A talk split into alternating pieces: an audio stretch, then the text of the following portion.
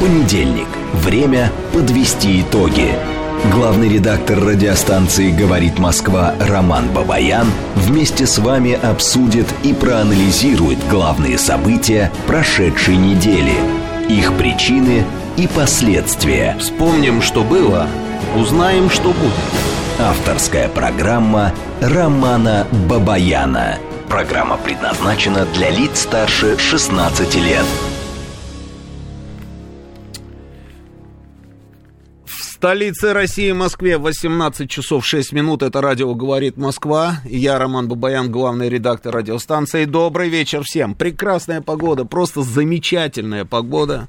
Весна в городе, новостей очень много, все новости очень интересные. Вот о них мы с вами два часа и будем собственно, говорить, говорить подробно. Я по традиции, значит, подготовил тут э, такую подборочку этих самых новостей. Быстренько так вам им, э, вам про них напомню. Напомню, в общем, что происходило, да, и какие события у нас разворачиваются прямо сейчас. Ну и э, начинаем с чего? Начинаем с традиционной переклички. Ну, прекрасная география. А Ялта смотрит, как всегда. Иванова, Ливан. Ливан это прекрасно. Смотрю из Алматы, Германия. Берлин ждет новостей. Санкт-Петербург, Зеленоград, Липецк. Опять Германия, Иркутск, Пятигорск, Оренбург, Нижний Новгород, Москва на месте. Северо-восток, столица слушает. Рыбинск смотрит и слушает. Новороссийск, Стокгольм, а Херсон, Дмитров, Астрахань, Молдавия, Челябинск, Барнаул, Америка, Коннектикут, Иордания, а, Тайгил, Крым, просто потрясающая география, да, Балашиха, Лабинск, это который Усть-Лабинск, да, какой, да, Чернышов, а, Серпухов, Коптево, МСК, Кузбасс и так далее. А, Телефоны нашего прямого эфира 8495-7373-94-8. А, телефон для ваших смс плюс 7 925 4 восьмерки 94 и 8. Работает наш телеграм-канал «Говорит МСК Бот». Здесь же началась трансляция нашей программы. Она же еще у нас началась и на нашей странице ВКонтакте, и пока еще на Ютубе она тоже идет. И а, нам сейчас наш героический звукорежиссер скажет, сколько человек уже подключилось к нашей трансляции на этом самом Ютубе. Громче и в микрофон. Вот что значит, Варкунова нет и работает Казаков. Вот так вот, понимаете? Нет опыта у человека. Сколько еще раз? 653. Ну хорошо, 653 на старте, это замечательно.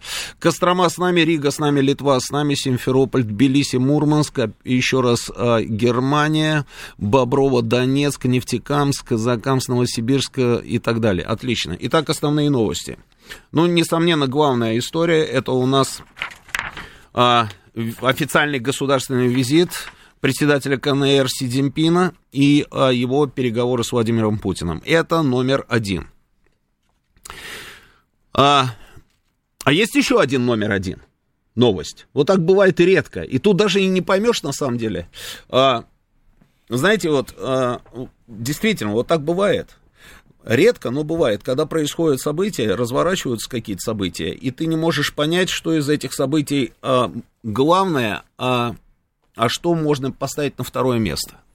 И вот сейчас у нас как раз ровно такой случай. Накануне, собственно, визита Си Цзиньпина в Москву, а, Запад решил угостить весь мир и, а, видимо, наверное, прежде всего Китай горькой пилюлей. Значит, а, Международный уголовный суд объявил президента Путина разыскиваемой фигурой на основании объявления ордера на его м- арест. Значит, еще и детский омбудсмен Мария Львова-Белова. Их заочно обвинили в похищении из Украины людей, в том числе детей. Несмотря на то, что ряд э, значит, государств не признают юрисдикции уголовного этого суда, Пекину хотели, видимо, показать, что любые договоренности с Москвой могут оказаться нелегитимными. Вы, конечно, можете туда лететь, товарищи, но а, даже что-то подписывать, о чем-то договариваться, но имейте в виду, что мы выписали, значит, вот, что мы объявили Владимира Путина а, преступником, да, и так далее, да. То есть вот такая вот история. Но, тем не менее, тем не менее, это случилось еще до того, как, собственно, Си Цзиньпин прилетел в Москву. Он, конечно же, об этом э, знал, об этом решении э, Запада. Но он по тормозам не ударил, он прилетел. Он прилетел, э, и сегодня они с президентом говорят. Визит продлится несколько дней. Вот какая из этих новостей главная? Вот понимаете, какая штука? И то, и другое очень важно. И почему, вот, собственно, вот это мы с вами сейчас и будем разбирать. А, вот мы так подробно отслеживаем визит. Здесь был вопрос, по-моему, у Юры Будкина, да, зачем мы так подробно там следим за визитом Си Цзиньпина. А, да потому что, потому что это, это, знаете, это такая точка, после которой ситуация в мире, в глобальном, глобальная ситуация, она изменится. Это совершенно очевидная история. Она изменится. И Си Цзиньпин, который, узнав о том, что там а, натворил вот этот вот так называемый суд, он прилетел сюда демонстрируя, демонстрируя очень, как это принято говорить, серьезность намерений, да, он действительно очень серьезно а, настроен. Именно поэтому мы, собственно, и рассказываем вам про блинчики с перепелкой и грибами, уху, щербет из граната и так далее, про всякие другие вкусности. Вот здесь вот глотают слюни уже, сидят вот звукорежиссеры голодные, видимо.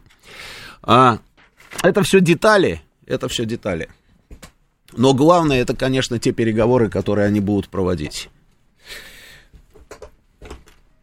Вы знаете, а, непосредственно перед своим визитом, да, он давал интервью. Он давал интервью и рассказывал, в принципе, ну, какие вопросы он собирается обсуждать в Москве. Значит, что сказал Си Цзиньпин? Ну, конечно, мы будем наращивать сотрудничество в сфере инвестиций и торговли. Значит, при этом и Китай, и Россия будут носить большой вклад в прогресс человеческой цивилизации. Замечательные выражения, замечательно. Значит, он выразил мнение, что КНР продолжит прилагать усилия для высококачественного развития, расширять открытость, что принесет новые возможности всем странам, в том числе и России. А в своей, значит, вот этой вот статье программной он подчеркивает, что отношения Москвы и Пекина не направлены против других государств. Ни в коем случае. Не-не-не, они не направлены. Он также отметил, что взаимная помощь по итогам ковида-19 показала, как друзья познаются в беде. Говоря об украинском кризисе, он заявил, что сложные проблемы не имеют простых решений, но выход можно найти при условии равноправного диалога. А ну, все слова правильные. Все слова правильные, все замечательно. Но я думаю, я почти в этом уверен, что главное, конечно, это не наращивание сотрудничества в сфере инвестиций и торговли. Это не значит, что этого самого наращивания не будет. Это наращивание будет. Оно обязательно... А да, оно уже давно идет. Вот просто встаньте на любом перекрестке и начните считать количество китайских автомобилей, которые проехали мимо вас. Я почему про китайские автомобили? Потому что другими китайскими товарами-то нас не удивить, они всегда были. Но китайских машин не было. Вот те, те крохи, которые перемещались по нашим а, дорогам, можно сказать, что их не было. А теперь мы станем на перекрестке и посмотрим, какое количество этих машин, собственно, есть. В любом виде. Хотите в такси, хотите в каршеринг, хотите частные автомобили, хотите грузовики, автобусы и так далее.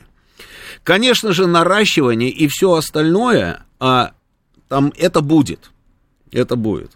Рафаэль тут мне пишет. Китайские автомобили по цене Мерседеса дружба на века. Рафаэль не знает, сколько стоит китайский автомобиль. И уж тем более Рафаэль не знает, сколько стоит Мерседес. Потому что если бы Рафаэль знал, нет, хотя он может знать, но он же должен а, показать, что он Рафаэль, весь сам из себя такой рафаэлистый.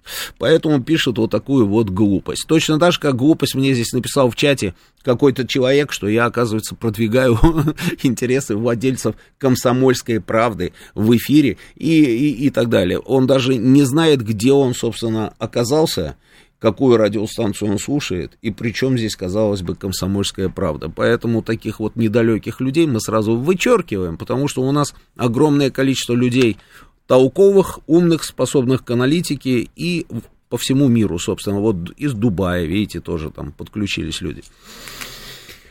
А, и вот такие люди нам и нужны, потому что мы говорим о вещах серьезных и пытаемся понять, а, как, как будет выглядеть наша с вами жизнь завтра.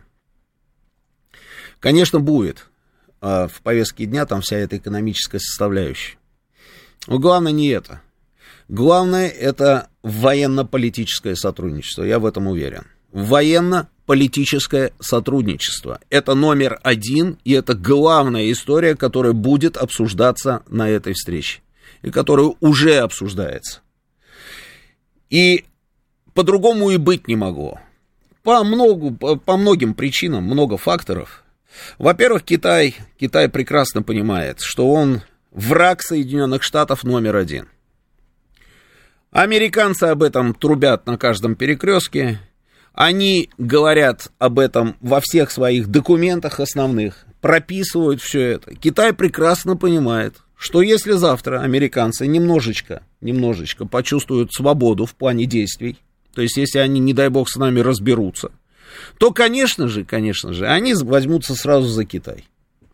Вместе со своими вот этими вот, а, а, как же их назвать-то, М-м, табаки, да, табаки.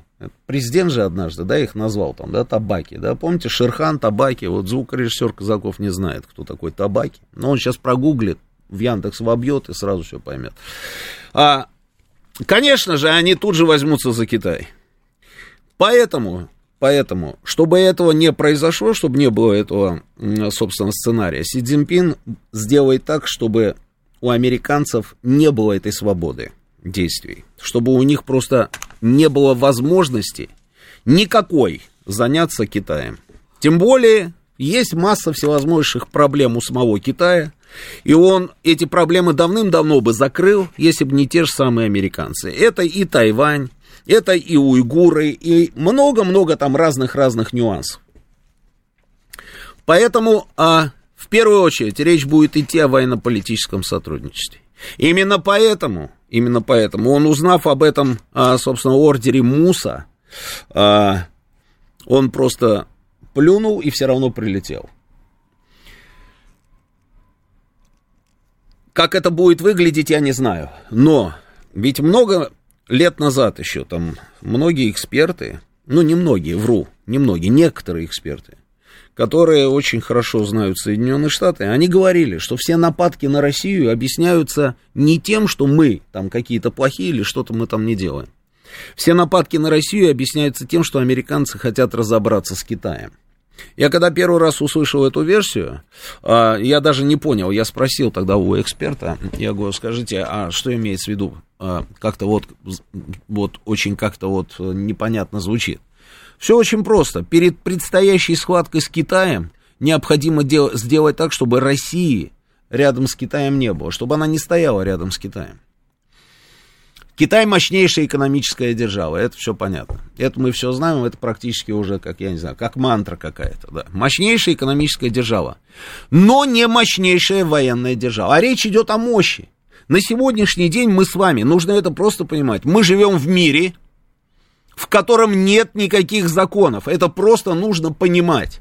И если вам кто-то будет рассказывать про какие-то законы, нормы, э, декларации, подписанные, не подписанные, ратифицированные, не ратифицированные, просто не слушайте никого. Нет никаких законов в этом мире. В этом мире на сегодняшний день мы пришли плавно, просто пришли, но шли достаточно быстро.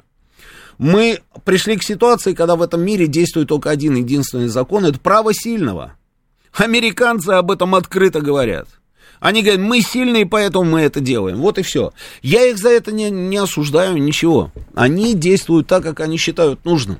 Еще большой вопрос, если бы, допустим, зеркальная была бы ситуация, да, вот мы были бы такими вот супермощными и с экономической, и с военной точки зрения, как бы мы себя вели? А если мы посмотрим немножечко назад, когда был Советский Союз, ну вот так вот мы себя и вели на секундочку половина мира была зона наших интересов как минимум.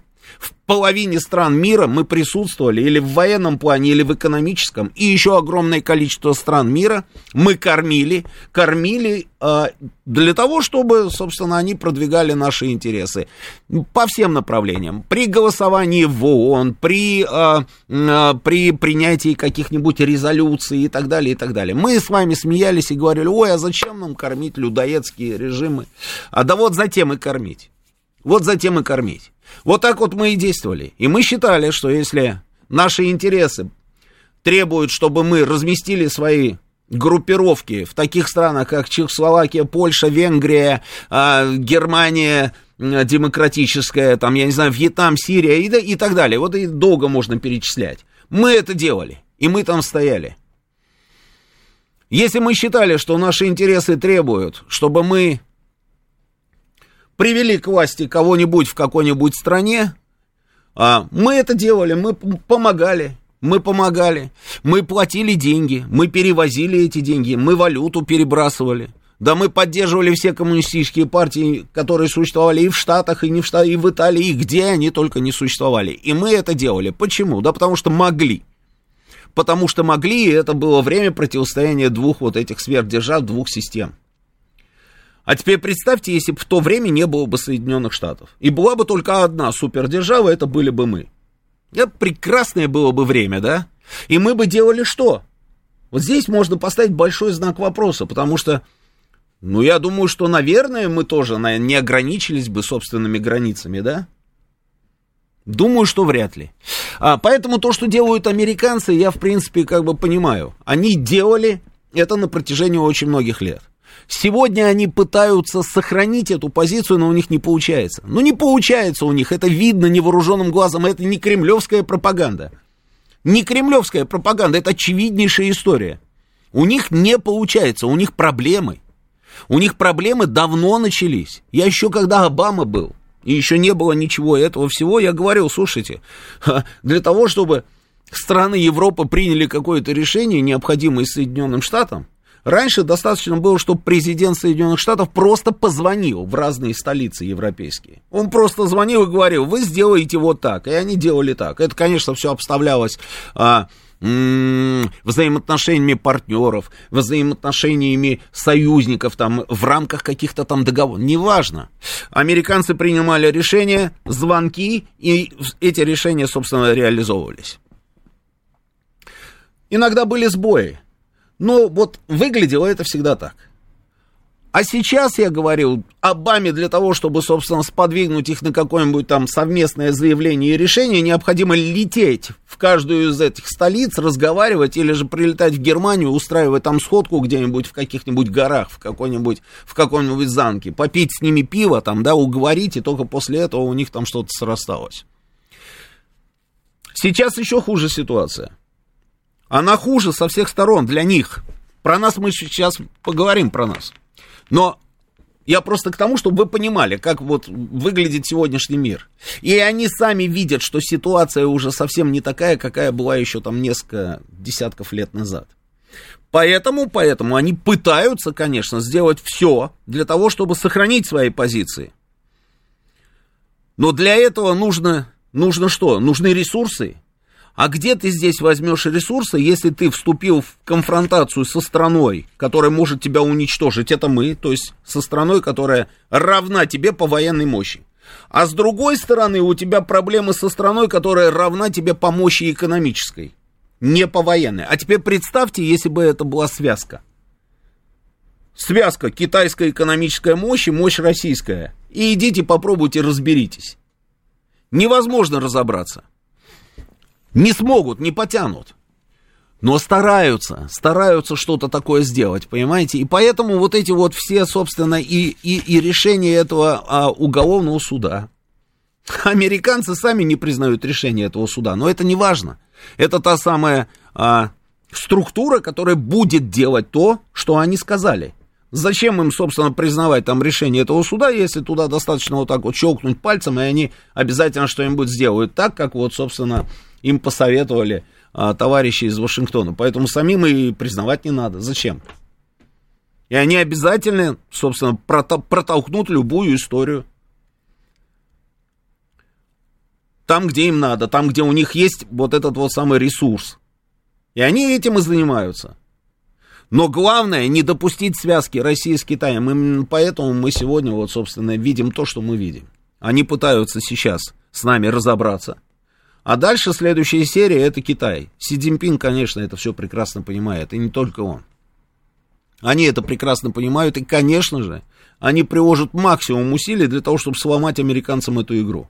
Что там и как будет там дальше между нами и Китаем? Я здесь слушал эфир а, Юры Буткина, и опять вот эти героические звонки а, по поводу вырубки лесов. Надоело, если честно, просто надоело. Постоянно слышу одно и то же. Уже лет 30 я слышу, что леса вырубают, и они заселили весь Дальний Восток. И уже Владивосток уже переименовали, и там живут одни китайцы. И Хабаровский то же самое. Я слышу это 30 лет.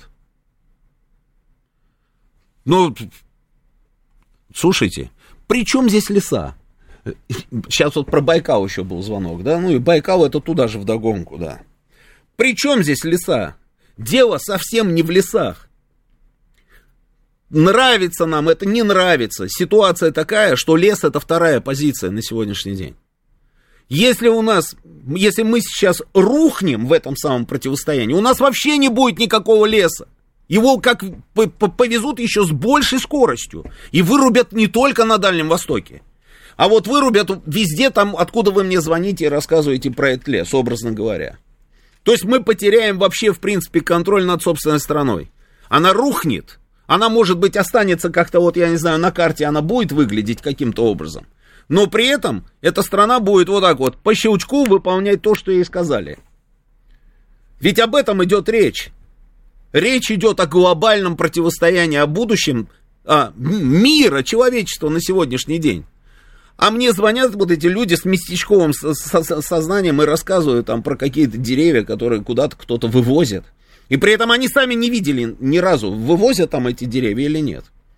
Ну, и есть вот такое вот у нас устоявшееся а, мнение, что деревья вывозят, и все, и Байкал весь выпили. Или загрязнили. А, целлюлозно-бумажными комбинатами. это все, это все очень важно, безусловно, но это мелочевка по сравнению с той ситуацией, с которой мы вот сегодня, в которой мы сегодня живем и в которой мы находимся. И люди, которые сейчас разговаривают, вот здесь недалеко, совсем из окна видно, вот они сидят и разговаривают, они разговаривают не о лесе и не, и, и не о чем другом, связанном с экономикой, для этого не нужно было Си Цзиньпину сюда приезжать. Зачем ему сюда лететь? Они говорят совершенно о других вещах. Они говорят о вещах более серьезных, более глобальных. Они говорят о военно-политическом сотрудничестве, которое должно сломать хребет окончательно, собственно, вот этим ребятам, закусившим все, что можно было закусить. И которые просто с нами воюют по всем направлениям. Это же тоже надо понимать. Они с нами воюют. Не понимать это невозможно. О каком лесе вы говорите? А, когда выписывают ордер на арест президенту российского государства. Вы говорите о лесе? Ну, это, это о чем? Это о чем говорит? Это говорит о том, что вы просто человек недалекий, вот и все, не хочу. Без обид, просто констатация факта. У нас сейчас самые интересные новости. После новостей продолжим. Понедельник. Время подвести итоги. Главный редактор радиостанции «Говорит Москва» Роман Бабаян вместе с вами обсудит и проанализирует главные события прошедшей недели, их причины и последствия. Вспомним, что было, узнаем, что будет. Авторская программа Романа Бабаяна. 18.36 в Москве. Радио «Говорит Москва». Я Роман Бабаян. Продолжаем работать в прямом эфире. А, телефон прямого эфира 8495-7373-94,8. Телефон для ваших смс-ок плюс 7 925 4 восьмерки 94,8. Работает наш телеграм-канал «Говорит Москва Бот». Здесь продолжается трансляция нашей программы. Продолжается еще и ВКонтакте И сейчас у нас на Ютьюбе, а она тоже продолжается, нам скажет звукорежиссер, сколько человек. 2176. У него проблема, он охрип, да, я понял, да. 2176 человек, отлично, но могло быть и лучше. Подтягивайтесь, подтягивайтесь, друзья. Значит, это что касается визита Си Цзиньпина. Значит, а, теперь к другой новости номер один. Это вот эта вот история, значит, с ордером на арест нашего президента. Объявили его военным преступником. А, и началось, и началось. Тут, значит, самое громкое заявление вот а, сделал у нас, кто это такой? Глава Минюста ФРГ, вот он, Марко Бушман.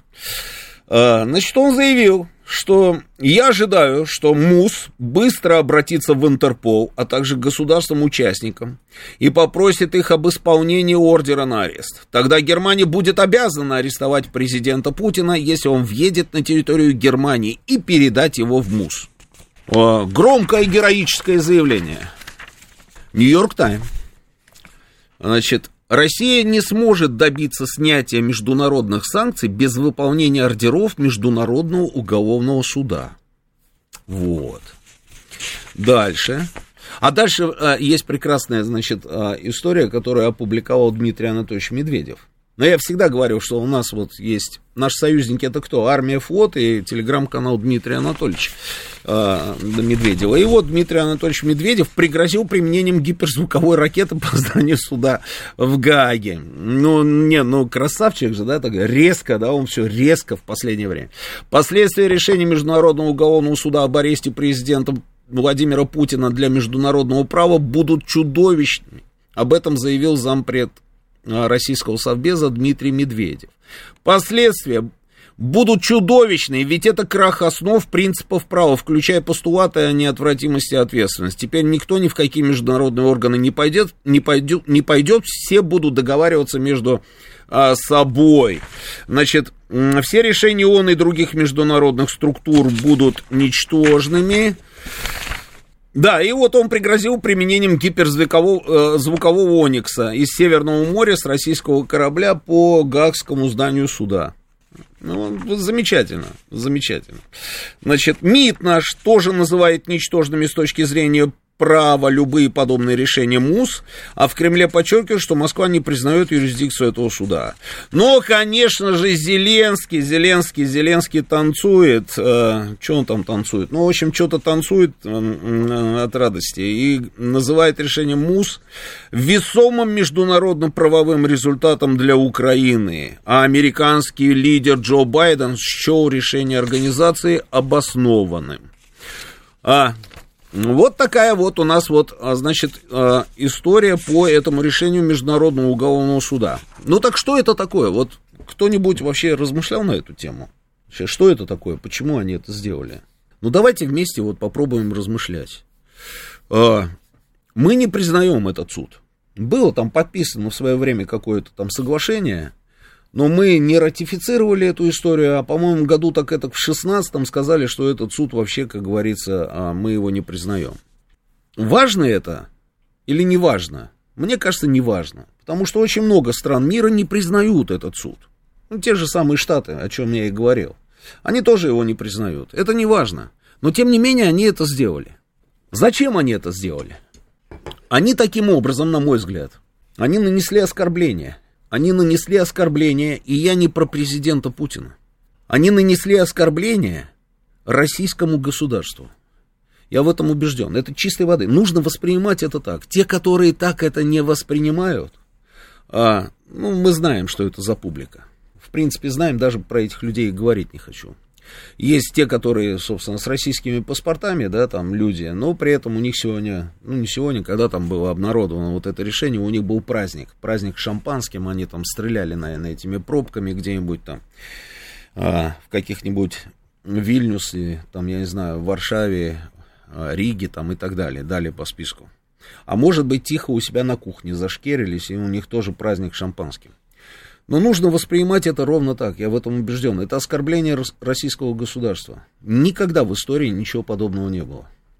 Никогда в истории а, не объявляли военным преступником руководителя нашего государства. Ни во времена Российской империи, ни во времена Советского Союза. Это случилось сейчас и в первый раз. Дальше. Значит, какими могут быть последствия? А, одно последствие мы с вами вот сейчас наблюдаем. Вот здесь вот идут переговоры. То, о чем я говорил. Это сто процентов последствия вот этой всей истории. И я думаю, что в ближайшее время мы с вами узнаем еще и результаты. Может быть, нам полностью не расскажут про эти результаты, но мы все равно их узнаем. Результаты переговоров, я имею в виду. Дальше. Про последствия. Вы же понимаете, что... Вот предположим, ну давайте примерим на себя. Вот каждый из вас Владимир Путин на сегодняшний день.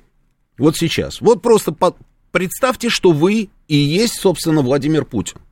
И вы узнаете, что выписывают ордер на ваш арест. И всякие различные немцы там делают заявление о том, что они готовы вас арестовать. Как вы себя поведете? Я где-то недели три назад, вот у меня стоял в эфире в студии НТВ, значит, своя правда, ну, Майкл Бом, ваш любимый, он стоит там у меня, отдувается за все штаты, да. И он каждый раз говорит, это не я так думаю, это вот в Америке так думают, а я просто вам пытаюсь объяснить, как думают в Америке. Ну ок, хорошо. Вот стоит Майкл Бом, и я ему говорю, вот, Майкл, вот скажи мне, пожалуйста, ну вот как ты думаешь, не как Америка думает, а просто вот ты сам как думаешь, вот, а вы действительно рассчитываете на то, что вы можете победить Россию с ее ядерным потенциалом? Он говорит, они так думают. Они так думают, они не верят, что Россия применит ядерное оружие. Я говорю, хорошо, они так думают. Я говорю, ну просто вот прокрути, посмотри, что будет дальше, да, next step. Следующий шаг, да, вот, следующая серия, следующий эпизод. Как дальше будет развиваться ситуация? Они уже говорят о том, что они создают какой-то суд, который должен там что-то расследовать. Российские преступления военные на территории Украины, как они говорят, да? И они рассказывают, что как только, так сразу они начнут привлекать к ответственности лиц, которые, которые типа в этом во всем виноваты, с их точки зрения. И в этом списке и президент Путин тоже. И министр обороны, и начальник генерального штаба, и министр иностранных дел, ну, все руководство Российской Федерации. И не только руководство Российской Федерации, огромное количество людей от бизнеса, огромное количество людей – из других, как говорится, сфер, да, вот они считают этих людей виноватыми. Их санкционный список, он бесконечен, да. А, и каждому из этих людей, они там, вот как они говорят, в случае нашего проигрыша, они предъявят обвинение. Я говорю, теперь подумай, неужели президент Путин, зная все это, допустит, чтобы они победили в войне с ядерной Россией? Да никогда в жизни этого не будет. Я говорю, вы, вы, или ваши эти недоумки, которые принимают решения, вы делаете вот просто все, чтобы загнать Россию в угол. При этом вы не понимаете, что оказавшись в этом самом угле, углу, а, здесь уже, как говорится, может быть все что угодно, ведь последствия могут быть любые. Но это же очевидная история. Зачем вы это делаете? Бейте по тормозам. Он стоит, хлопает своими этими глазами, тук-тук, так там, да, и как бы вроде бы как все понимает, но ровно через 5 секунд говорит, не, они все-таки не верят, что вот, э, и так далее. Вот это еще один шаг, собственно, к этой вот грандиозной конфронтации. Оскорбление Путину. Следующее, значит, действие Путина. Вот вы, как, как вы поступите? Вот Анатолий Грей мне пишет. Да, я размышлял. А, Объявили об этом в пятницу, то есть три дня выходных, обсуждения в новостях перед приездом Си. Чтобы выполнять требования, чтобы выполнить требования суда, любой страной подписантом МУС в этой стране необходимо принимать отдельное решение. Правительство по требованию суда Интерпол к выполнению МУС никак не относится. Самое главное, Штаты и ЕС показали, что мир им не нужен. А, так проводить переговоры о мире с преступником Путиным невозможны. Да, да, вот это вот последняя ваша история, проводить переговоры, проводить переговоры невозможно. Но вы ошибаетесь немножечко в другом. Это не они демонстрируют, что проводить переговоры с президентом Путиным невозможно. Это президент Путин больше не будет вести с ними никакие переговоры. Как они любят говорить, кейс переговоров. Они его обнулили. Этот самый кейс переговоров. Тема переговоров снята с повестки дня. Она просто снята, ее нет. Ее больше нет. Это раз. Хотя, хотя, мы, а, мы же постоянно говорим о том, мы открыты там к переговорам, мы открыты к переговорам. Далее идут пояснения, там, какого рода переговоры, да, и на каких условиях, и что именно мы готовы, собственно, переговаривать. О чем, да, переговариваться. Этого больше нет. То, что они не собираются вести переговоры с Путиным, они об этом говорят и так, и без этого решения МУС. Они на каждом шагу об этом говорили, что не-не-не, там никаких переговоров, никаких переговоров быть не может. Они давили на Украину, чтобы та не вела никакие переговоры, это же уже мы все знаем. Они вначале просто уничтожили Минские соглашения, потом вот эта стамбульская вся вот эта вот сомнительная была а, история там с этими переговорами. Все понятно, потом это все всплыло, да, и мы теперь знаем, что на самом деле американцы там давили на этот самый Киев, чтобы этих переговоров не было. Они об этом постоянно говорили и все время делали, но это не мешало им звонить президенту России. Не мешало.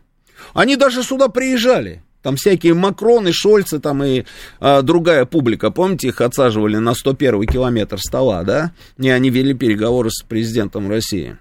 А, и они все время, Шольц, вот, совсем недавно, я ВКонтакте, я вот там типа всегда, я вот готов 20 раз там объяснять президенту России там нашу позицию, которая и так президенту России ясна. Этим самым решением они сделали так, что Путин больше не будет с ними говорить ни про какие переговоры. Вот просто вообще не будет. Вот и все. Это раз. Это раз. Второе. Если Путин не будет говорить с ними ни о каких переговорах, что будет делать Путин, когда они ему нарисовали вот такую картину его будущего? Картина его будущего называется Слободан Милошевич. Об этом мы поговорим. Они нарисовали ему ровно вот эту перспективу. Что будет делать президент Путин? А знаете, что будет делать президент Путин? Президент Путин будет брать Украину всю целиком. Всю целиком будет брать Украину. И президент Путин когда он говорил, что мы еще не начинали, а, наверное, он знает, про что он говорит. Что мы с вами имеем на сегодняшний день на линии боевого соприкосновения? Позиционные бои. Позиционные бои. И вот это вот продвижение, мелкое, мелкое продвижение там и так далее. Президент Путин сейчас будет брать всю Украину. И я допускаю, что президент Путин даст сейчас добро на применение всего и вся, что у нас есть. И это не ядерное оружие. Это не ядерное оружие. Зачем? Как вы думаете, он тут случайно вспомнил про гиперзвуковое оружие в Мариуполе? Же он в Мариуполе, да, сказал? Что у нас есть гиперзвуковое оружие, мы его еще не применяли. Но оно у нас есть, это гиперзвуковое. Просто так это совпадение, да? Нет, это не совпадение. Он будет брать всю Украину. А теперь отсюда вопрос. Значит, я вот пишу, переговоры обнулены, переговоры 0-0. Вся Украина. И если мы с вами видели до сегодняшнего дня. И очень многим нам было непонятно, почему мы так щадяще относимся к Киеву и ко всем этим упырям, которые бегают там а, с железнодорожного вокзала до Банковой, встречая очередные делегации. И почему мы там что-то такое там не делаем с этим самым Киевом, я думаю, что, я думаю, что в ближайшее время ситуация должна измениться. У него нет другого выхода. А, Теперь следующий шаг. Следующий шаг следующий. А если президент Путин возьмет всю Украину? Вот скажите мне, пожалуйста, эти люди, которые задействовали вот эту вот историю с МУС, да, с этой вот структурой сомнительной, они же не могут не понимать, что таким образом они просто взяли и подставили эту самую Украину. Они просто эту Украину подставили, Украина не выдержит. Путин заберет Украину. Они подставили Украину. Почему они это сделали? Вопрос, да? Об этом кто-нибудь думал вообще? Вопрос, согласитесь. Это подстава конкретно Украине. Просто вот этот человек Зеленский, он этого еще не понимает. Он не дотумкал. Он просто не дотумкал, что его уже слили, он уже во вчера. Он еще сегодня есть, но его уже нет. Его просто сдают. Слушайте, это тот самый Запад и те же самые Соединенные Штаты подталкивают нас к более решительным действиям. Парадокс? Вот кажется парадокс. Хотя вот одной рукой этот Запад, там, вот сейчас в новостях прозвучало, там какие-то опять очередные деньги, там они куда-то там передали, да? Ну так деньги кто передает? Деньги передают в основном европейцы. Американцы тоже там помогают. Но оружие высасывается в первую очередь из Европы. Что не так разве? Леопарды туда вроде как придут, но Абрамсов там нет. В первую очередь идет оттуда. Это очевидно. Американцы участвуют, но в первую очередь вся львиная вот эта вот доля, это на Европу. И Америка подталкивает Путина к более решительным действиям, чтобы он, наконец, уже закрыл эту тему с Украиной. А вот потом, потом, они как раз и начнут переговоры. И тогда эти переговоры будут выглядеть абсолютно логичными. И никто даже и не заикнется. Это решение с этим гребаным мусом, извините за выражение, оно, оно просто, его отзовут, и оно уйдет куда-то совсем далеко-далеко. И большой вопрос, захочет разговаривать с ними вообще Путин после этого или нет. А, нужно будет Путину после этого разговаривать с этими людьми или нет. Ну, вопросы есть. В принципе, с точки зрения глобальной политики, разговаривать нужно. Нужно. Другое дело, другое дело, что это будут уже совсем другие разговоры. А зачем они так подставили Украину? Они сами пытаются закрыть вот эту украинскую проблематику. Они пытаются ее закрыть. Они форсируют. Они катализируют этот процесс. Не мы, а они. Мы все время шли щадящими темпами. Мы не применяли там то, что мы можем применить. Мы идем вот этими вот а, штурмовыми ротами, оттолкнувшись ногой, там, я не знаю, от Урала, помните, как у Высоцкого, наши роты на марше. Мы теряем людей, вот это вот вся вот эта вот история, но, но это, это Видимо, им это тоже надоело. И поэтому они решили, нет, давайте пускай русские наконец уже вот так вот раз и закроют эту тему. И закроют эту тему, потому что она уже у нас сидит в кишках, а дальше мы будем уже заниматься другими вопросами. На другом уровне и, собственно, с других позиций. Я думаю так, потому что иначе, иначе как-то это все очень странно. Причем, посмотрите, ведь что такое а, ордер, допустим, там, да, вот они, уголовное дело они завели на президента Путина. Ну, хорошо, вот они завели уголовное дело на президента Путина. Летит наш министр иностранных дел куда-нибудь. Вот он сейчас собирается куда-то лететь, там, я видел. А куда он там собрался лететь, Сергей Викторович? Бррр. Короче, в общем, он куда-то летит, неважно. Если есть уголовное дело, следствие, соответственно, ведется, правильно? Они начинают собирать информацию, собирают материалы.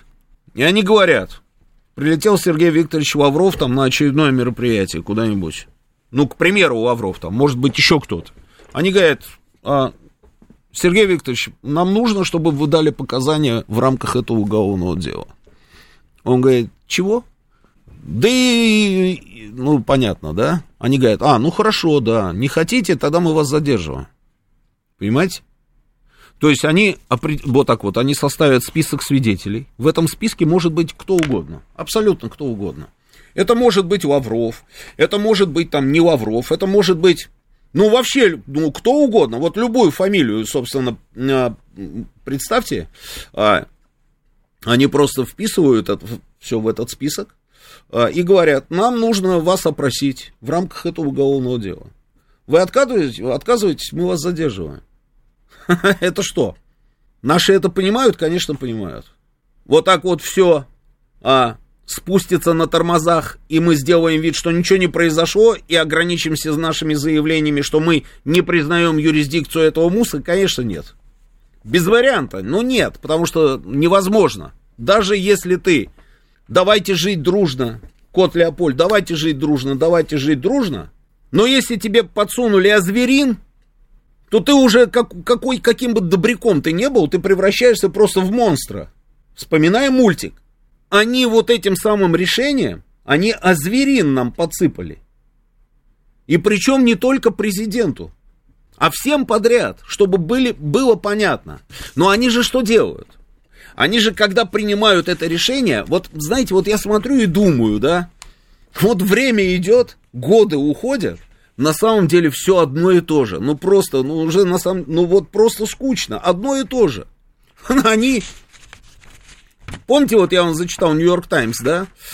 Россия не сможет добиться снятия международных санкций без выполнения ордеров Международного уголовного суда. Что это такое? Вот это вот формулировочка. Знаете, что это такое? Да это морковка.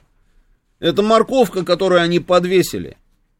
Они посылают сигнал Сейчас мы с вами определим, кому они посылают этот сигнал. Они посылают сигнал. Сигнал следующим образом. Значит, братва, вы должны понимать, мы здесь центровые, Мы решили, что это вот так.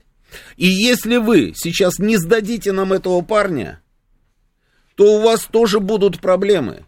А вот если вы его каким-то образом сдадите или отстраните, там, ну и так далее, вот тогда мы с вами договоримся быстро, и у вас никаких проблем не будет, мы договоримся, все будет хорошо, а, и мир, дружба, жвачка. И я вот, когда вот эту вот морковку увидел, да, я тут же, знаете, что вспомнил? Я вспомнил Слободана Милошевича. Один в один. Один в один. Если до 1 апреля Югославия не выдаст, это я вот по памяти, можете пробить там, про, проверить, собственно, правильно я все помню или нет. Если до 1 апреля Югославия не выдаст Гаагскому трибуналу Слободана Милошевича, она не получит 1 миллиард 250 или 1 миллиард 350, в общем, неважно, полтора миллиарда, а, собственно, финансовой, финансовой помощи. Вот ровно то же самое. Ровно то же самое. Но в Югославии нашелся Джинджич. Нашелся Джинджич. Вот очень хочется надеяться на то, что у нас таких уродов нет. Сейчас у нас новости, продолжим через несколько минут. Понедельник. Время подвести итоги. Главный редактор радиостанции «Говорит Москва» Роман Бабаян вместе с вами обсудит и проанализирует главные события прошедшей недели, их причины и последствия. Вспомним, что было, узнаем, что будет. Авторская программа Романа Бабаяна. Программа предназначена для лиц старше 16 лет. 19.06. В Москве продолжаем работу в прямом эфире. Это радио «Говорит Москва». Я Роман Дубаян. Телефон прямого эфира 8495-7373-94-8. Телефон ваших СМС, для ваших СМС плюс 7 925 4 восьмерки 94 8. Работает наш телеграм-канал «Говорит МСК Бот». Здесь продолжается трансляция нашей программы. ВКонтакте наша страница. Там тоже продолжается трансляция нашей программы. И на Ютьюбе уже 4035 человек. Прекрасно подтягиваемся, подтягиваемся, друзья. Выбирайте, что, что вам, э, как говорится, удобнее, сподручней. И подключаемся к трансляции. Значит, э, по сути, Запад купил Милошевича за полтора миллиарда. Да, совершенно верно, так и есть. Так и я, я, же, я же что говорю, слушайте, это было, посмотрите, сколько лет назад. И, и в итоге вот проходит там 23 года, и ничего не поменялось, все то же самое. Они точно так же эту морковочку так раз подвесили, да, и ждут. Интересно, а кто-нибудь там типа вот клюнет на это, на все? Поэтому я говорю, вот там случился Джинджич, а здесь, здесь, а здесь не будет никакого Джинджича. А что сделал президент Путин в тот самый момент, когда, значит, они там начали а, раскачивать вот эту тему с Международным уголовным судом? А президент Путин появился в Мариуполе. Президент Путин появился в Мариуполе. Он раз и появился. Это что? Это, это все совпало. То есть вот он взял просто, он не ездил туда, да, вот первый раз же он приехал в зону специальной военной операции, его там не было. Он ни разу там не был. И тут он ровно в этот самый день появился в Мариуполе. А потом еще в Ростове, собственно, заслушал начальника генерального штаба о ходе СВО. А, я покажу вам видео, есть у нас видео, давай, да любой, вот он за рулем машины, да, вот он едет, давай, запускай.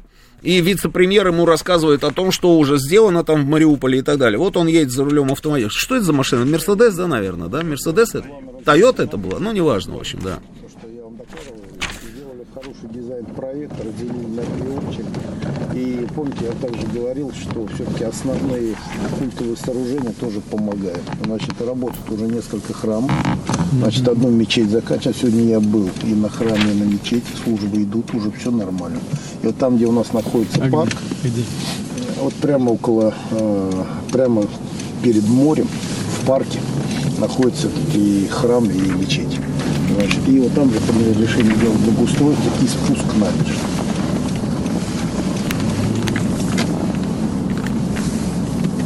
Не, ну прикольно. Полностью установили освещение. Освещения не было вообще. И, Владимирович, отдельно хотел сказать да. спасибо.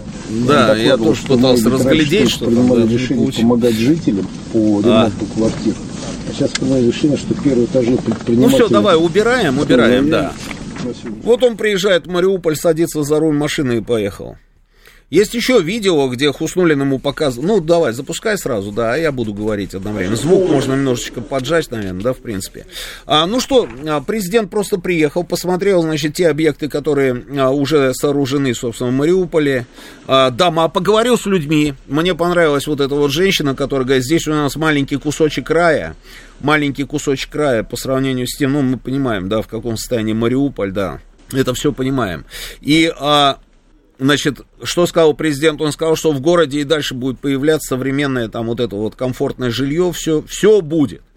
Ну, стандартная история, то есть приезд, как в любом другом регионе страны, значит, он приезжает, ему отчитываются, отлично. Но здесь, здесь, вот смотрите, вот идет президент, да, я думаю, он, конечно, в бронежилете, естественно, я почти уверен в этом, вот если вы обратите внимание на это видео, да, он так периодически под пуховиком поправляет, поправляет, и когда он а, а, присел вот там вот в зал, они сейчас войдут, и он сядет, вот а, он, он поправляет этот бронежилет. Это понятно это понятно, почему а, это, это, это очевидная история, и это правильно. Это правильно. Теперь посмотрите, э, ребята, которые сопровождают президента, это ФСО, это личная охрана президента. Но у меня другой вопрос. Вот у меня вопрос такой. Убираем видео, убираем. Значит, а, вы посмотрите, никто не знал про то, что он поедет в Мариуполь. Вот просто никто не знал. Я помню, как здесь долго, долго а, выступали различного рода там у нас диванные, диванные специалисты, когда Зеленский там приезжал а, и говорили, ну вот, смотрите, Зеленский там в Херсоне, там, что мы не могли там эту ракету там отправить, там то сделать, другое сделать, 20-е, 30-е, да. А, вот президент Путин приезжает в Мариуполь. Украина об этом не знала. Если бы они знали об этом, я думаю, что они постарались бы. Да сто процентов, у кого-то есть сомнения, они бы, конечно, начали бы стрелять. Все хаймерсы, какие есть в их распоряжении, они бы выпустили обязательно в эту, в эту сторону. Никто ничего не знал. А, я просто думаю, вот такого рода поездки, они, они планируются, как правило. А, и вот, но бывают исключения. Такого рода поездки, вот если бы это поездка в Мариуполь, планировалось бы, я уверен, что обязательно утекла бы информация. Она бы утекла. Я не знаю, на каком этапе. На этапе ли, а, там, я не знаю, здесь, в Москве, кто-нибудь бы слил эту информацию. Кому-нибудь проговорился бы кто-то там из тех, кто посвящен. А, и дальше понеслось.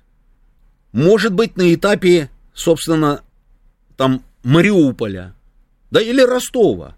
Вот он же прилетел, допустим, в Ростов, да, а, и дальше в Мариуполь. Может быть, в Ростове? Нет. А может быть, в Мариуполе она бы ушла, эта информация. И в Мариуполе она тоже не ушла. А знаете, почему это все произошло? Вот так вот, как случилось. Потому что эту поездку он не планировал. Он ни с кем ее не согласовывал. Хоп! А, вы мне скажете, что так не может быть? Так может быть. И я живой свидетель того, как он это делает. Я лично сам видел, как он это делает. Это было давно, но неважно, просто, ну, человек же не меняется, время идет, а человек-то уже не меняется. Он принимает решение и вылетает на точку. И вот он вылетел туда, в Мариуполь, поэтому никто ничего не знал, и поэтому никаких хаймерсов и ничего остального. А почему он туда поехал? Да это демонстрация. Это демонстрация Путина. Это ответ Чемберлену. Вы мусом здесь нам что-то вот а, такое вот опубликовали. А мы едем в Мариуполь, и я вам показываю таким образом все, что я думаю и по вашему а, Международному уголовному суду, и про вас лично. Я свидетель того, как он это делает. В 2000 году, слушайте, я вернулся из Косово, приехал в Белград. Я где-то месяц, значит, сидел в Косове, и приезжаю в Белград, захожу в отель. Раздается звонок из Москвы, из редакции. Я тогда в вестях работал. Да? Нет. А, это уже был первый канал. Да, и мне говорят, а, ты где? Спрашивают у меня зам главного редактора. Я говорю, я вот зашел только в гостиницу, вот только, вот только вошел. Говорит, слушай, сейчас тебе будут звонить, а, будь у телефона. Хорошо, раздается звонок, а, и мне говорят, что сейчас приедет машина и с тобой хочет поговорить президент России. Часто кому-нибудь звонили и говорили, с вами хочет поговорить президент России. Вот и у меня такая же была реакция, я обалдел. То есть это 2000 год, он только стал президентом России, и он летел в Любляну, в Словению, на первую встречу знакомства с Джорджем Бушем. Она так и называлась, встреча знакомства. С президентом США они должны были встретиться в Любляне. И он полетел через Югославию, через Белград. Я спускаюсь вниз, подъезжает автомобиль, и меня привозят в резиденцию Милошевича. Ну, это а, резиденция королей Сербии Караджоджевичей. Лис Чепоток. Привозят меня туда, а, приезжает президент и начинает задавать вопросы. Ну, просто садимся в зале, там огромный зал такой, большой зал, стол огромный, все, сели вот друг напротив друга. А, сербские вот эти вот ребята, а, официанты, которые в этой резиденции, да, работают, они приносили нам шербет, ну, газированный напиток такой, чай, и он задает, задавал вопросы, что происходит в Косове. То есть ему нужна была информация о том, что там происходит. Перед встречей с Джорджем Бушем он должен был получить эту информацию с земли. Поэтому он принял такое решение, что вот тот корреспондент, который только-только оттуда приехал, тот репортер, чтобы, собственно, его позвали для получения этой информации. И вот он задавал эти вопросы, я ему рассказывал. Я ему все рассказывал, я говорю, вот, вот так и так, вот в этом городе происходит вот то-то, то-то. Вот, а, вот в этом, вот это, вот это. Вот Малишево, это немецкий сектор, там всего живет одна единственная сербская семья. Жили два брата в одном частном доме, а кругом остальные все это шиптеры, албанцы. А немецкая зона, там командование немецким сектором находится в Малишево. Я говорю, вот одни сербы, значит, и у того, и у другого семья. В один из дней, значит, раздается стук в калитку. Брат старший подходит, открывает калитку, а там албанцы из автомата его расстреливают, он умирает на выстрелы приезжает, а, приезжают эти самые миротворцы натовс, натовские. Приезжают натовские миротворцы, заходят в дом, видят убитого брата, плачущие там вот а, жена, там дети, все. Они начинают что делать? Они начинают проводить обыск в этом доме. У серба в доме, у которого только что убили брата, они нач- начинают обыск. Они вытряхнули все, ничего не нашли. Знаете, что они забрали с подоконника? На подоконнике лежала рогатка, вы не поверите. Знаете, детская рогатка вот эта вот? Рогатка. Они забрали рогатку и увезли второго брата с собой. Привезли второго брата на американскую военную базу, а, Бонстил, и посадили его в КПЗ. Поверить невозможно, да? Но это факт. Они посадили его в КПЗ, держали его в этом КПЗ несколько дней, и потом, как он рассказывает, потом, значит, пришел какой-то афроамериканец а, в форме, значит, мне что-то сказал, он по-английски не знает, ничего не знает, жестами его, значит, из камеры забрал, посадил в микроавтобус, подвозят его к КПП а, базы Бонстил и говорят, все, ты свободен, уходи. А это что значит? Там КПП, ну просто ворота, да, вот эти железные ворота, открывается калитка и тебя на улицу. И там одни албанцы кругом. Ему для того, чтобы добраться до дома, это он должен, это, ну это просто его на растерзание, просто вот так раз его за калитку выставили и все. И он говорит, я уже думал, что вот это вот то самое место, где меня сейчас просто разорвут, убьют, там что, что только со мной не сделают. И вдруг останавливается джип а, с символикой а, полиция полиция, а, ООНовская полиция. Из этого джипа выходят два полицейских, а, подходят к нему, а со всех сторон, говорит, уже албанцы вот эти вот так вот к нему подходят, подходят, подходят, подходят. Это кино, кино целое. И эти два полицейских выскочили из этой Тойоты, значит, подходят к этому мужику, впихнули его в эту Тойоту, один с пистолета стал стрелять в воздух, чтобы разогнать эту толпу, и джип этот ушел. Привезли его домой, и один из этих полицейских, чтобы этот мужик чувствовал себя в безопасности, а у него теперь на руках осталась его жена с детьми, и плюс еще, собственно, жена его убитого брата тоже с детьми, он один. И чтобы он более-менее чувствовал себя в безопасности, этот полицейский поселился у него дома. Знаете, кто были эти полицейские? Наши ребята-ОМОНовцы из Мурманска, которые работали в этой ООНовской миссии полицейской.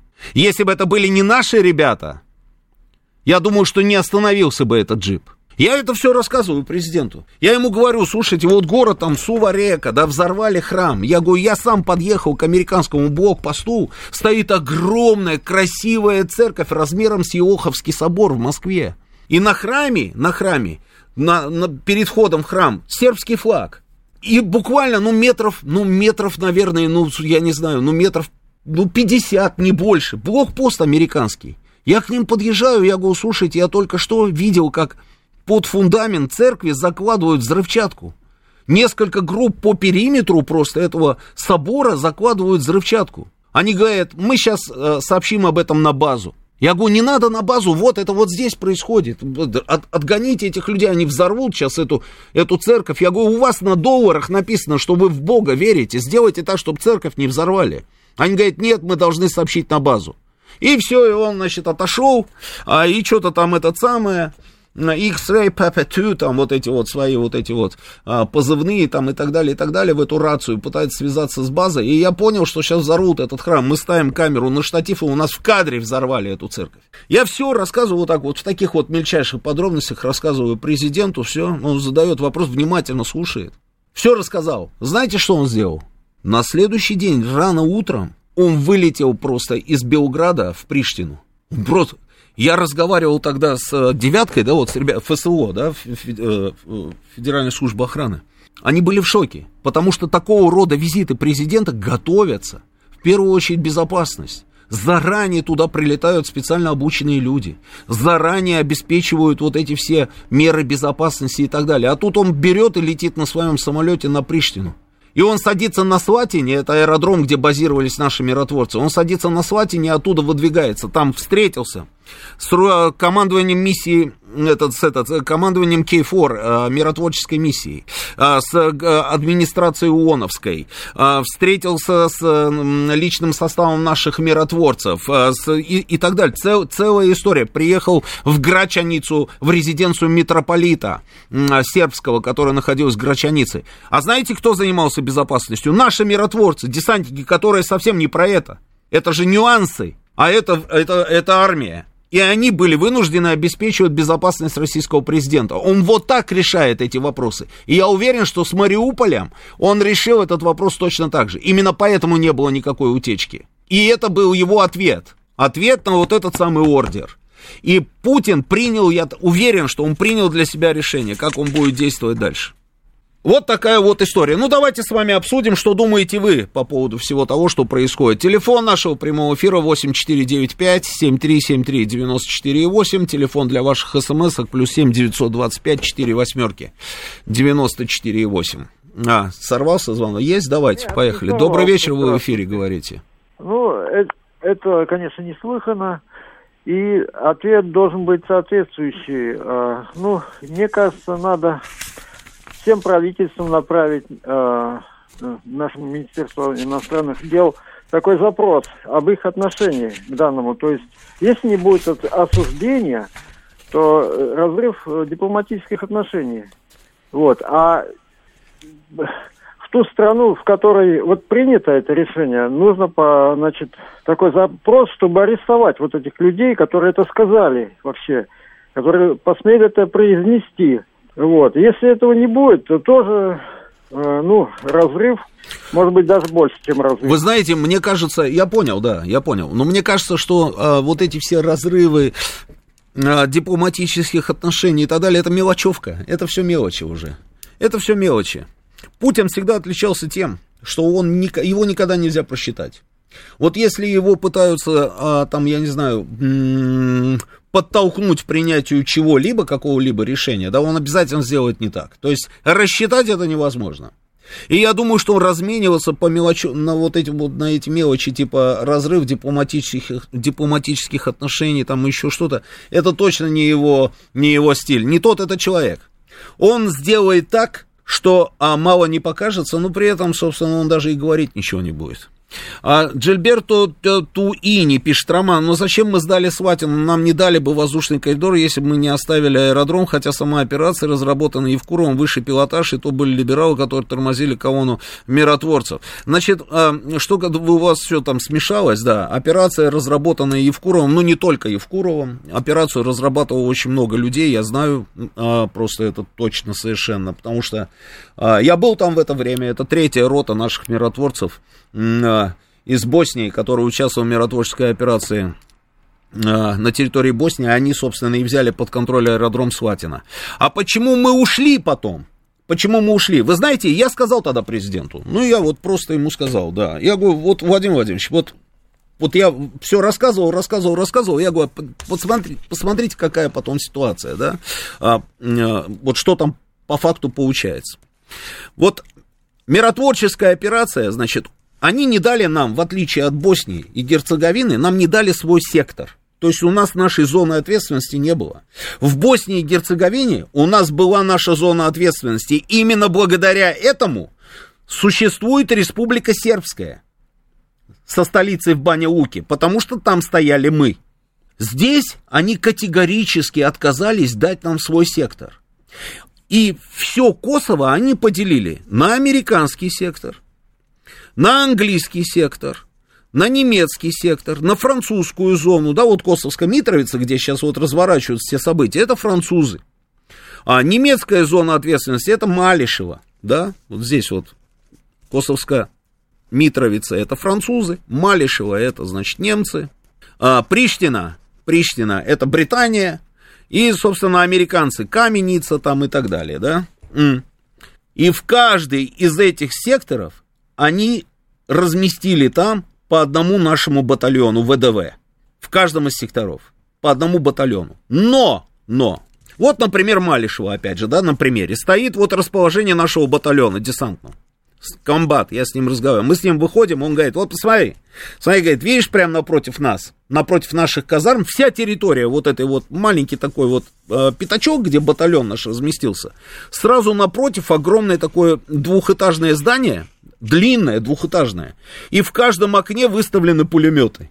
Я говорю, это что такое? Он говорит, а это типа штаб местного УЧК. УЧК это что? Это армия освобождения Косово, это албанские боевики. И из каждого окна простреливается весь плац, где базируется наш батальон. Все наши вот эти вот казармы, где личный состав, собственно, расквартирован, да, разместился. Везде стоят эти самые пулеметы. Он рассказывает, прибегает серб из одной из, из сербских деревень, прибегает серб и говорит, албанцы идут на штурм деревни и хотят сейчас уничтожить там всех сербов. И оборону, оборону держат женщины и дети. Ну, даже вот несмотря на то, что женщины и дети поставлены под ружье, чтобы не допустить в деревню, да, а, албанцев, они берут взрослого мужика и отправляют за помощью к русским. И он какими-то горными козьими тропами прибегает в расположение нашего батальона и говорит, помогите. Он говорит, а я, говорит, не могу даже бронетранспортер один отправить туда, говорит, с отделением, говорит, солдат, потому что мне нужно согласовать это с командой немецкого сектора, получить разрешение немецкого генерала, потому что вот таковы, собственно, условия нашего участия в миротворческой операции. Соответственно, если что-то подобное происходит во французском секторе, значит, французский генерал должен дать добро, здесь британец, здесь штатовец и так далее. Дурдом. И я говорю, Владимир Владимирович, и в итоге, в итоге, я говорю, смотрите, что получится. Они уничтожат всех сербов, выдавят отовсюду, где это только можно, мы не сможем им нормально помочь, а завтра-завтра скажут, что это была совместная операция, какие претензии к нам. Вы тоже участвовали в этой операции, поэтому, типа, а, сидите и молчите. Помните, как в трех мушкетерах, да, в трех мушкетерах, когда они с гвардейцами только познакомились и с гвардейцами кардинала решили, значит, посражаться на шпагах, да, и один говорит, слушай, ну у нас один раненый, а другой практически ребенок. Он говорит, да, а завтра скажут, что у нас было четверо против четверых. Вот такая же история. И по возвращении оттуда, через некоторое время, президент России принял решение о сворачивании нашего миротворческого контингента, потому что это, конечно, хорошо, что мы там стояли, но нам ничего не давали там делать, мы связаны были по рукам и ногам. Сербы, если доходили до нашего, допустим, Косово поля, где был госпиталь, там с людьми, с ранеными, там э, лечили там местное население налево-направо, это все здорово, да. Но завтра мы не могли бы ни на одном политическом уровне заявить о том, что, собственно, вы ничего не делаете для того, чтобы остановить а, уничтожение сербского населения края. Они скажут, «Хм, ребята, что значит вы? Это совместная операция, и вы тоже в ней участвовали. И он принял решение о выводе наших миротворцев. Это вот так вот мы оттуда ушли. А по воздушному коридору, то, что вы говорили, это уже президент Ельцин, когда хотел отправить десантников всех все наши десантники сидели в Ил-76 везде, в Иваново, в Рязани, везде-везде, в Пскове. Когда наши взяли под контроль Слатину, Они для чего это сделали? Взяли КДП, для того, чтобы потом десантура наша села. А нам Украина, Венгрия и Болгария не дали воздушный коридор. Вот так вот. Украина, Венгрия и Болгария. И было это много лет назад. И Ельцин не рискнул отправить наши борты с, наши, э, с нашими десантниками. Хотя этого не понял тогда никто и нигде. Ну вот так вот. Вот, к сожалению, случилось то, что случилось. Сейчас у нас новости, продолжим через несколько минут. Понедельник. Время подвести итоги.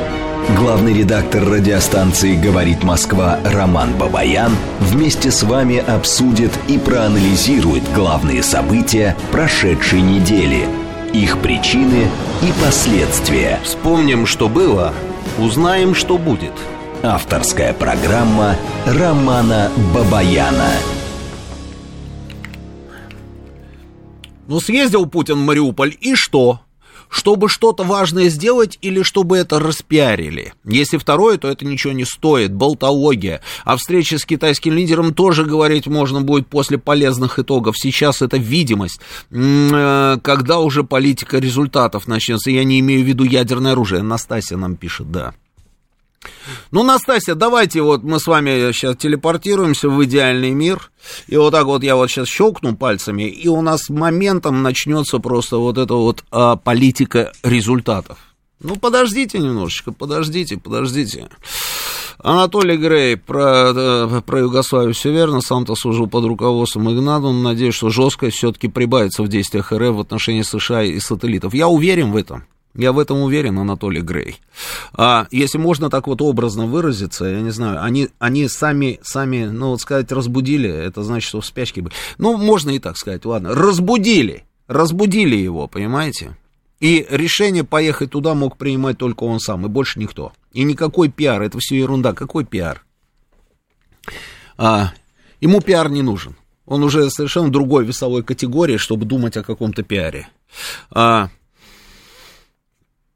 и вот абсолютно складывается впечатление, что, ну вот просто, если и были какие-то у него сомнения, да, а, по поводу того, что, ну, может быть, не надо жестко, да, надо как-то вот по-другому. Помните вот эти вот наши разговоры, что, ну, как вот бомбить Киев, если там Лавра, да, а если там вот, собственно, я думаю, что эти сомнения убрали. Я не знаю, я так думаю. Я не знаю, посмотрим, может быть, я ошибаюсь, я же не этот самый, я же не претендую там на там, не знаю, на предсказание какое-то там очевидное, да, там, стопроцентно. Нет, это не так. Я, я так думаю. Посмотрим. Посмотрим, что будет дальше происходить и как все это, куда это все вырулит. А, а так, конечно, да, вот это вот все, вот мы сейчас в перерыве тоже обсуждали, что это все очень напоминает всю эту историю с Милошевичем. Но там был Джинджич, гаденыш такой, знаете, гаден, профессиональный такой, профессиональный а, оппозиционер. Вот есть такая категория, профессиональный оппозиционер, там человек, который а, занимался всей этой ерундой еще во времена Титу. Но с Тита не забалуешь, поэтому он убежал там из Югославии, да, отсиделся где-то в Германии, там отучился в Германии, на секундочку. Потом а, сам выпускник философского факультета Белградского университета. Это, это удивительно. То есть вот рассадник, вот годы идут, а вот философский факультет Белградского университета, он не менялся. Он всегда был рассадником во времена всех революций всех революций. 96-97 год, там вот эта первая, значит, революция, этот Джинджич становится мэром Белграда, да. А вот тот самый 2000 год, когда э, я вот рассказывал э, Путину, да, о происходящем, собственно, в Косове. Президентом Югославии был уже Каштуница, Ваислав Каштуница. Это соратник того же самого Джинджича, когда были президентские выборы, он отсиделся в тени, да, и Каштуницу сделали президентом. При этом про Каштуницу я тогда вообще ничего не знал. Джинджич был известен, я говорю, еще своими выступлениями в 97-96 годах, когда три лидера оппозиции требовали а, чего они только не требовали у Милошича, Джинджич, а, Драшкович и Весна Пешич а, мутили воду. А в тот момент, значит, Каштуниц становится президентом, Джинджич становится премьер-министром Сербии. Это в союзной Югославии еще. В Сербии. Просто одного из субъектов федерации, скажем так, он становится премьер-министром. И именно он принимал решение о том, чтобы продать Милошевича. Я по-другому даже сказать не могу. Именно продать. Я с ним встречался, записывал с ним интервью. И я ему тогда, я у него спрашивал, это все тогда, вот в этот же самый год и было. Я у него спросил, я говорю, слушайте, как такое может быть? Сербы как народ, все против, чтобы Милошевича выдать Гаагскому трибуналу. Каштуница, который стал президентом, а там знаете, как он стал президентом? Там же а, в начале первый тур выборов там что-то в разницу несколько голосов там, что ли, да, то ли выиграл, то ли проиграл он. Должен был второй тур состояться. Каштуница тут же заявил, что у нас украли победу. Вы просто вспоминайте, на что это похоже. У нас украли победу, э, наши сторонники, давайте выступайте, все, и началась очередная революция, как они ее там, бульдозерные, да, называли там в свое время. Да, бульдозерная революция. Разграбили там административные здания и так далее. В итоге Милошевич, чтобы, как говорится, было спокойно, спокойно в стране взял и а, ну, отошел, сказал, ладно, работай теперь президентом ты. Каштуниц становится президентом. Я у Джинджича спрашиваю, я говорю, как же так? Сербы против, чтобы выдавать Милошевича Гаагскому трибуналу. Каштуница против, потому что он, не потому что он любит Милошевича, нет, он говорит, что Милошевич должен, типа, отвечать перед сербским народом, и если его судить, то судить его должен только югославский, собственно, суд. А одни вы только говорите о том, что нужно его сдать Гааге. Он говорит, а, знаете, я вообще вот э, привык к тому, что с моим мнением там в этой стране там не очень часто соглашались. Потому что, я же говорю, у него большой опыт оппозиционной деятельности. И это не важно, главное, чтобы Сербия получила вот эти деньги. Там полтора миллиарда, что ли, каких-то несчастных, да. Вот чтобы Сербия получила эти, эти деньги, и если на пути там, к счастливому будущему э, сербского народа стоит только один Милошевич, значит, нужно от него, значит, избавиться. Но, насколько была трусливая сволочь, он же это говорил, но при этом, когда он выходил, допустим, там в парламенте, там он выступал перед депутатами Скупщины, он говорил, не-не, мы выдавать не будем, мы ничего не будем делать, и все, сделал это все по-паскудному. В ночи, в Дедине, это район Белграда, где был а, дом Милошевича, они туда приехали его захватывать с полицейским спецназом. Охрана Милошевича, там оказало сопротивление, там бой был какой-то, Милошевич остановил этот бой, чтобы кровопролития не было, сдался, сам им сдался сдался, они его посадили в тюрьму, потом в ночи, блин, в какой-то машине там с надписью хлеб, млеб, пекара, там вот это вот, ну вот, где всякие вы, выпечку, которую переводят,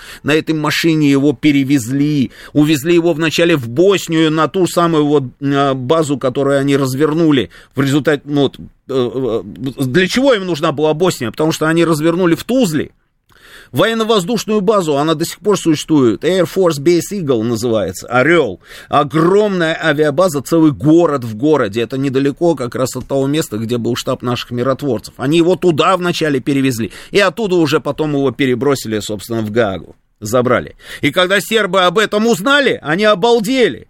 Просто о том, что произошло. И в итоге чем закончил Джинджи? Да застрелили гада. Застрелили. Двумя выстрелами раз-раз, и все, и нету Джинджича.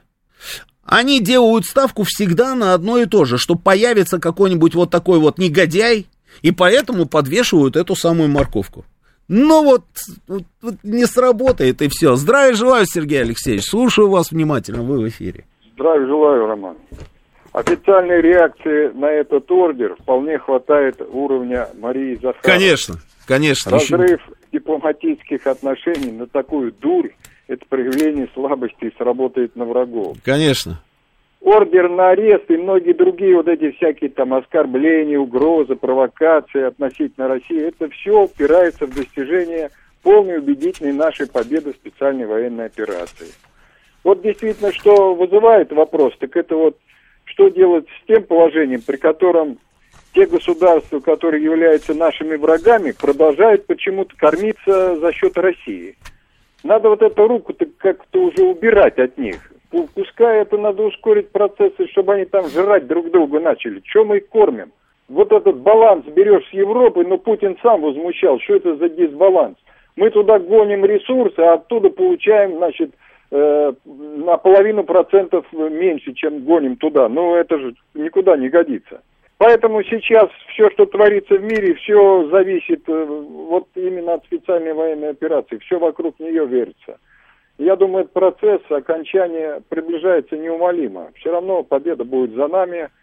Самое главное, чтобы наших ребят меньше погибло. Это главное. Да, спасибо. Спасибо.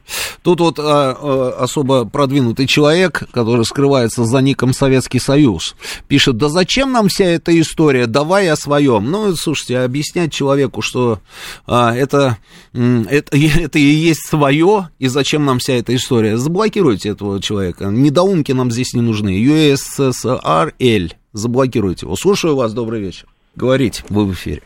Алло, здравствуйте, Роман. Да, здравствуйте. Про Китай можно два слова? Да, конечно. Нужно, я бы сказал. Нужно.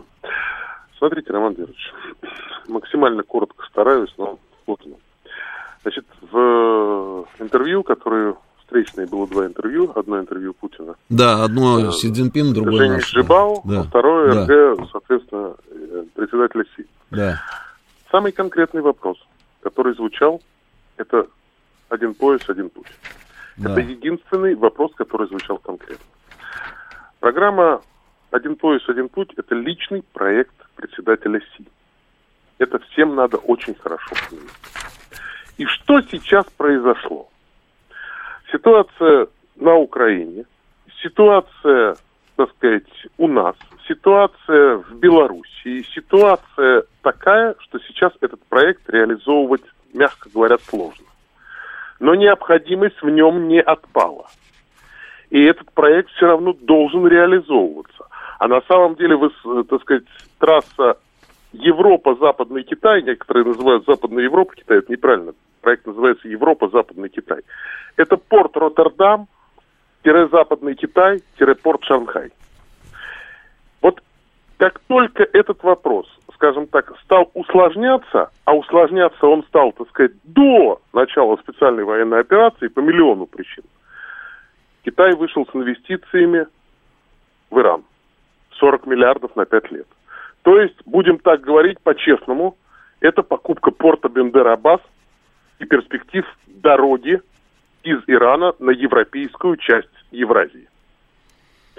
И вот, на мой взгляд, сейчас в ходе тех переговоров, которые, так сказать, сейчас идут и которые будут идти, вот я почти уверен, что в каком-то коммюнике появится очень серьезный кусок по поводу вот этого большого китайского транзита. Ниток этих э, нового шелкового пути много, много ниток. Ну, например, есть нитка, соединя... соединяющая Каспийское и Черное море. Одна, одна из ниток, да? Потому что когда четыре года назад в Суэцком канале – Стал поперек кораблик, меня тогда некоторые, так сказать, серьезные СМИ, так сказать, там консультировал я их. Так вот, все остались на рейде, все в Индийском океане встали. А это на самом деле контейнеровозы, гиганты, которых может принять или Гамбург, или Роттердам. И более никто. И после этого активизировалась э, вся, ну как бы вся активность пошла по поводу, так сказать, вот э, как бы китайского транзита на Европу. Я думаю, что сейчас и э, с Александром Григорьевичем Лукашенко председатель СИ встречался тоже, как вы понимаете, не из любви к искусству. И вот мне кажется, что сейчас вот этот вот проект, он будет, ну, скажем так, мегапроектом, который, так сказать, поможет и нам, и Китаю с точки зрения глобальной экономики и глобальной независимости от очень многих, так сказать, ну, скажем так, макроэкономических процессов. Я на это, честно говоря, так сказать, просто надеюсь. Я просто знаю, давайте что... давайте да. немножечко закругляться потихонечку, да, потому что у меня здесь, да, да, если можно, да, у меня просто э, а огромное количество. А, все, да, спасибо большое, спасибо, спасибо. О, Анна, Здрасте, Анна. Давно не слышались. Здрасте, как ваши дела? Добрый вечер. Спасибо, Роман Георгиевич. Жила, слава богу. Ну, слава богу. Роман Георгиевич, вообще, конечно, с правовой точки зрения, Международный уголовный трибунал, который судил Милошевича, он же был под эгидой Организации Объединенных Наций. И за последнее время таких трибуналов было, по-моему, только два. Вот по бывшей Югославии и по Руанде, если я не ошибаюсь. Это одно. А вот этот Международный уголовный суд, ну, по большому счету, это шапито. Вы же помните, как американцы отреагировали, когда вы отзывали свою подпись под этим Римским статутом. Чего они сказали? кто попытается привлечь наших солдат, вплоть до вторжения. После этого отзыв этой подписи стал называться гаагское вторжение.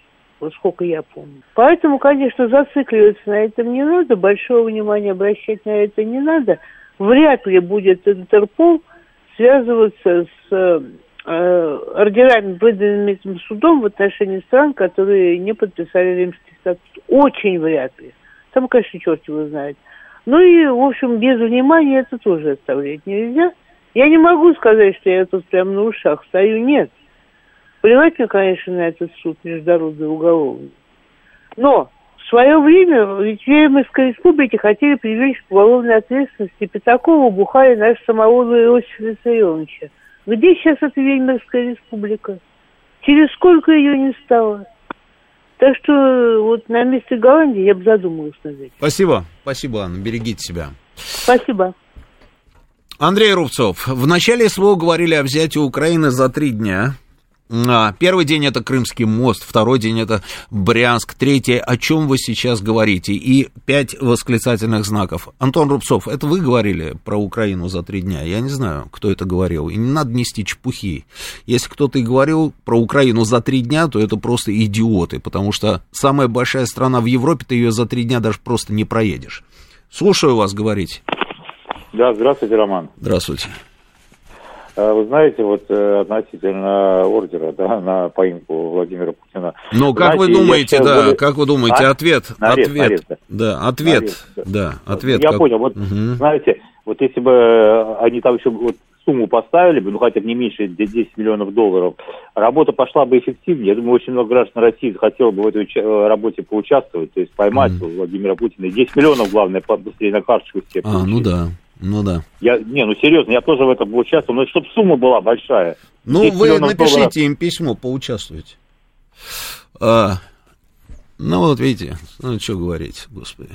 Слушаю вас, говорите.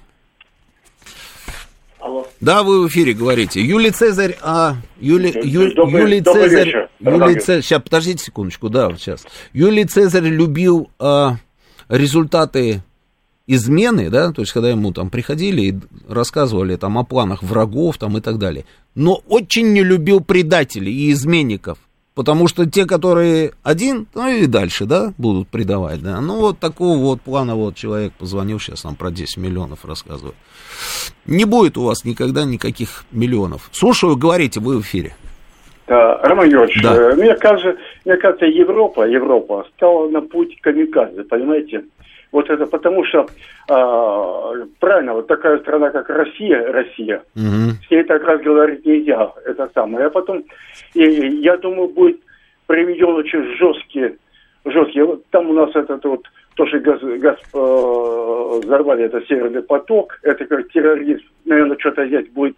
А второе, я думаю, что будет какая- какая-то очень серьезная санкция, ощутима и для Европы, скорее всего, Европа, конечно. Вот. А, Как вы считаете, Роман Георгиевич, с большим уважением к вас? А, ну то, что Европа а, стала камикадзе, ну, мне ну, я не знаю, камикадзе, не камикадзе, но то, что как грустные ослики с повисшими ушами, они идут там, как говорится, да, и их вот тащат за собой какой-то там вот этот вот негодяй, козел-провокатор, это очевидная история. И об этом мы говорили много лет назад, еще когда, как говорится, вот так вот все не выглядело в мире, когда еще более-менее, как говорится, а, была спокойная жизнь, но уже тогда их заставляли и прогибали принимать решения, которые им точно совершенно невыгодны. Ну и в итоге мы с вами видим, вот я же говорю, там их сейчас а, каждый раз давят, чтобы все побольше, побольше там передавали, передавали, передавали, передавали там этой самой Украине. Вот в новостях звучало там на 2 миллиарда, да, очередная там партия с этими боеприпасами. И дальше будут их прогибать. И дальше, собственно, и взорвут им эти и, и северные потоки, и не северные, и еще что-то, еще что-то. Очевидная история. И американцы в открытую говорят, что им это выгодно, потому что они на этом зарабатывают. Часть немецких предприятий уже давно в Америке, потому что там другие цены на тот же самый газ. А здесь они не могут существовать. Я тут разговаривал недавно с человеком из Италии, человек, который возглавляет ассоциацию бизнеса. И он мне рассказывает, что из 350 заводов и фабрик, на секундочку, в Ломбардии, Ломбардия, а, работает в нормальном режиме только 30. И он говорит, ты представляешь, он итальянец. Он говорит, ты представляешь, говорит, а, что говорят мне владельцы, собственно, вот этих фабрик всевозможных. Они же проклинают все свое руководство так, что ой-ой-ой. И говорит, ты же понимаешь, к чему это приводит? Это приводит к тому, что люди остаются без работы. Вы посмотрите, десятая только часть этих заводов и фабрик, собственно, продолжает работать в Ломбардии. Остальные все закрыты или приостановили, собственно, или работают не в полную, не в полную мощность. Ну, вот так вот, да. Ну, а вот эта история там с а, швейцарскими вот этими вот банками. Один банк вроде как рухнул после того, как рухнул американский банк. За одним американским банком в очереди еще какие-то банки. А здесь теперь какие-то 6 миллиардов нужно для того, чтобы вытянуть этот банк, а, другой банк, 20-го. И все это, собственно, это, это что? Это где? Это как раз в Европе и происходит. Это та самая Швейцария, которая всегда была тихой гаванью. И деньги любят тишину. Вы помните всю эту историю? Вот вам, пожалуйста, да, что происходит с этими банками. А Блумберг пишет, что правительство Швейцарии рассматривает возможность национализации банка Credit Suisse.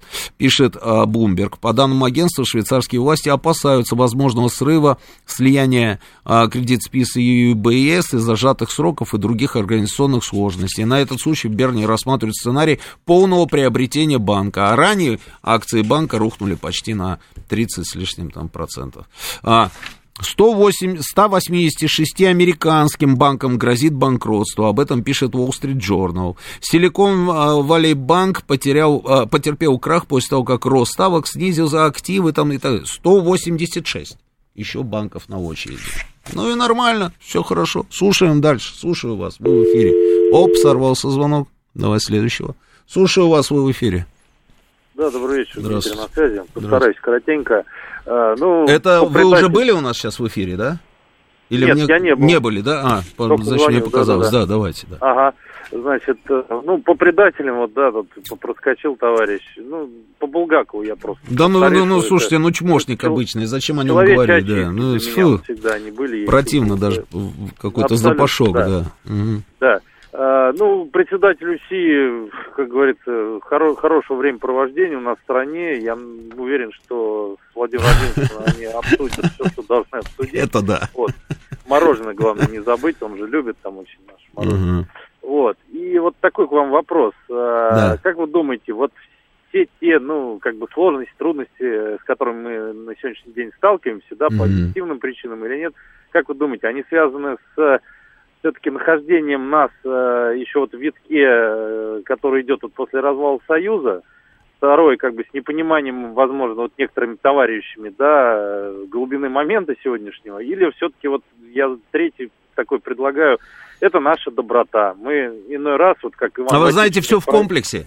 Все в комплексе. Ну, наверное, да, я больше тоже Вот как-то, да, вот как-то сказать, да. что только потому, что мы добрые, нет. А, только потому, что это последствия развала СССР тоже. Ну, я думаю, что все в комплексе. Все в комплексе. Угу. Спасибо. А вот Александр спрашивает, а нельзя телефон этого звонившего передать в компетентные органы? Вообще-то он конкретно сказал, что открыл бы охоту на нашего президента за деньги. А мы ровно так и сделаем. Пускай теперь сидит и боится. Пускай меняет телефон, но мы же все равно его найдем, правильно? Ну, вернее, не мы, а там другие люди, да. Есть еще звонок? А я, наверное, уже не успею, да? Ой, ну не успею, да? Да, наверное, не будем. Друзья, спасибо. Давайте подумаем над тем, о чем я говорил. Внимательно следим за той информацией, которая появится после того, как закончится визит, и еще более внимательно будем следить за тем, что будет происходить непосредственно в зоне специальной военной операции. Сейчас у нас будут новости. После новостей у нас футбол. А в, два Георгия расскажут вам про, про все, что связано с футболом, наверное, будут вам долго рассказывать про Барселону с Реалом, да, эм, Эль Классика, который вчера состоялся. Потом военный курьер, они будут, в под... или повторе у нас идут. В общем, нужно разобраться, да, с, этой, с, с этим вопросом. Все, сейчас у нас новости.